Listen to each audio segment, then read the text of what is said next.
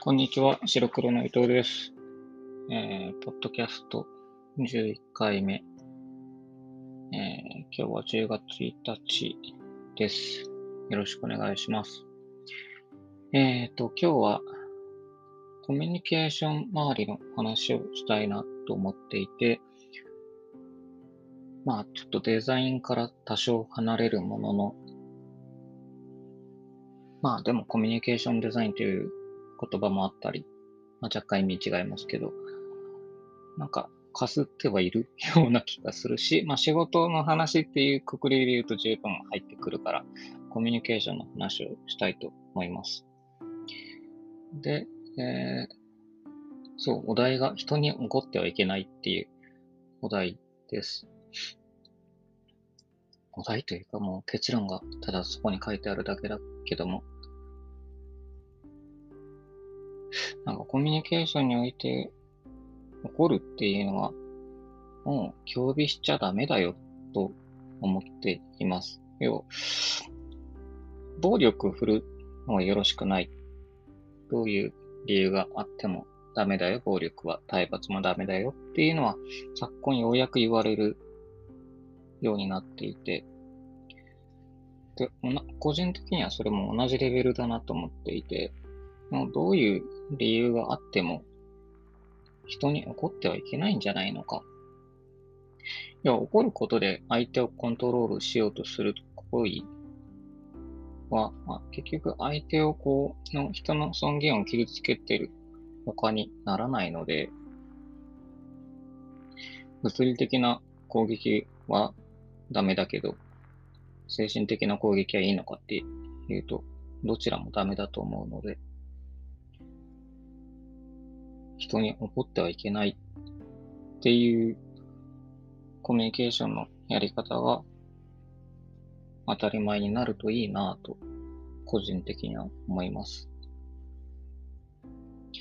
まあ、企業では、その、やれパワハラだ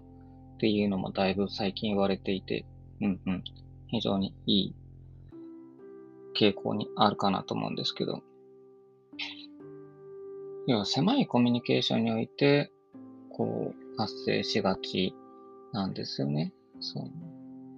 家の中だったり、学校とか、クラブ活動とか、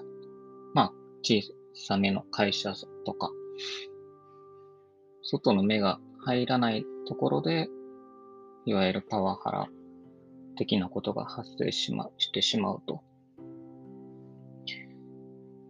で特に家のところとか、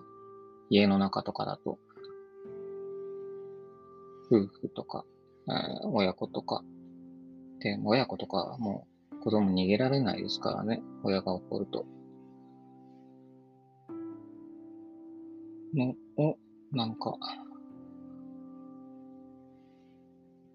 ね、やめられる世の中であってほしいなと。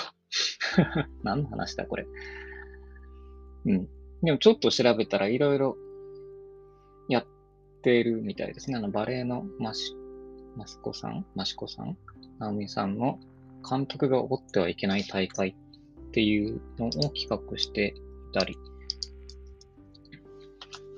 マスコさんか。失礼しました。特にさ最近スポーツ界隈でも言われてますよね。監督が怒って、えー、教えること、怒る指導は、やはり良くないよね。で、なんかその、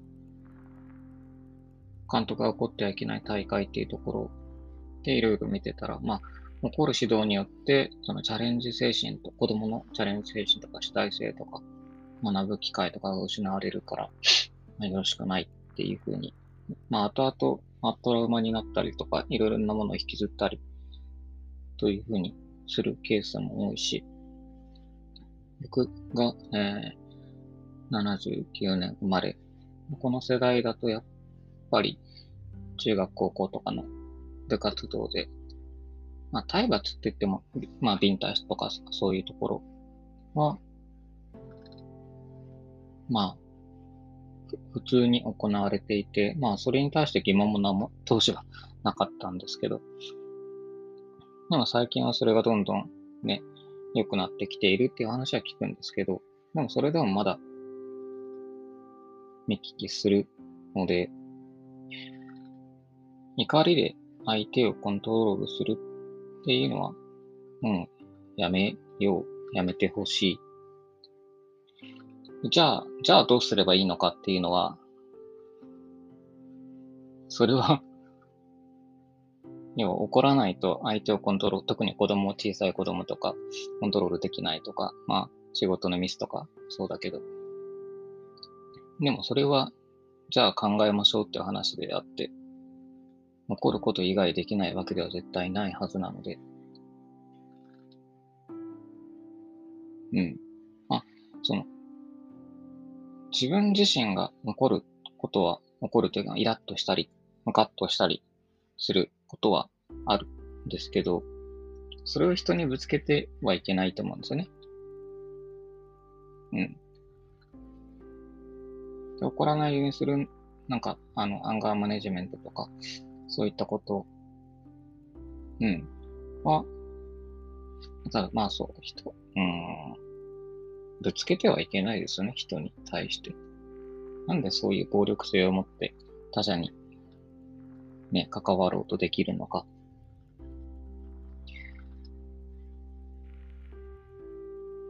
まあ、何かしらをこう、是正するというか、なんか変えてほしいとか、そういった話で怒ったり、何度言っても聞かなくて怒るとか、そういうことだと思うんですけど、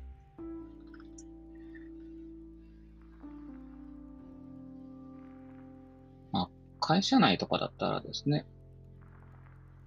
通にこう、それでミスが治らないなら、上司である方の管理不足だなって思うし、まあそれが上下関係ない夫婦間とかでも、個人的には伝達する側が最大限努力をしないといけないのではないかとは思うんですけど、どうなんだろうね、そこら辺はね。ただまあ、どういう理由であれ、残るのは違う。まあ、というのがまあ理想論で、自分が子供に対して全然怒ってないかっていうと、怒ってるんですね。ちょっとは、ちょっとはというか、うん。だから自分もきちんとやんないといけない。怒ら、まあ、やれ、やれじゃないや。怒る、叱る、注意する。よこ怒ると叱るが違うっていう話は聞きますけど。まあ、要は相手が傷つかないようにする。それであれば、その言葉遣いとか大きな声とか暴力的な言葉であるとか、そこら辺の線引きはどうあれ、相手が傷つかずにきちんとコミュニケーションできるんであれば、いいかなとは思うんですけどね。まあ、傷つけてはいけないと思うんですよ。他者を、人を。言葉でも。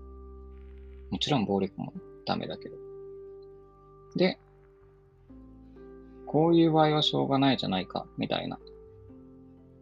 ことも見たりしましたけど、なんか、理由があったらやっていいってのもすごく嫌で、じゃあ理由があったら人を叩いていいのか、っていうことになるので、何があっても、暴力、暴言はダメよ、というところからスタートしないと、コミュニケーション改善しない気がするし、で、なんかだから、そのさっきの、あのー、監督が起こってはいけない大会だったり、今僕がこうやって発言したり、誰かがツイッター書いたり、ブログ書いたりっていうのが積み重なって、50年後、100年後くらい、それが当たり前になってるといいなと。多分、そんな、すぐに絶対変わらないだろうし。まあ今だいぶ世の中的に過渡期だから、いろんなことが変わりつつある、いい世の中だなとは思うんですけどね。で、そこも改善して、コミュニケーションの取り方、親子間だったり、スポーツクラブとかにおいても、怒らないっていう前提が当たり前のような感覚、他者を思いやる、人を傷つけてはいけないっていうのが前提であってほしいなと思います。まあ唯一例外があるとすれば、まだことあまり言葉が理解できなかったり、言葉というか、まあ、要は乳児、もう2歳児ぐらいに対しては、道路飛び出すと危ないよっていうふうに、こう、大きな声で注意したり、これはとても危険なことなんだよっていうのはもうしょうがないですけどね。もうだってコミュニケーション取れない相手なので。それぐらいですかね。まあ、それ以上大きくなった子供に対しては言葉が通じるので、怒ってはいけない。まあもちろんこれ本当に全理想論なので、僕も完璧にできてないので、自分に言い聞かすということも含めて、なんかこういうことを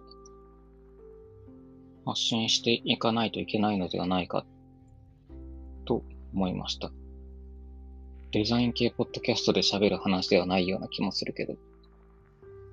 まあまあまあまあ。でもなんかほんと、うん、いろいろ活、そういった本もでたくさん出てるし、ちょっとずつ変わってくるといいですよね。じゃあ怒らなくてどうやればいいかは、いや、難しいですけどね。まあ根気根気よく。よっぽど会社の、大人同士だったら絶対楽ですけどね。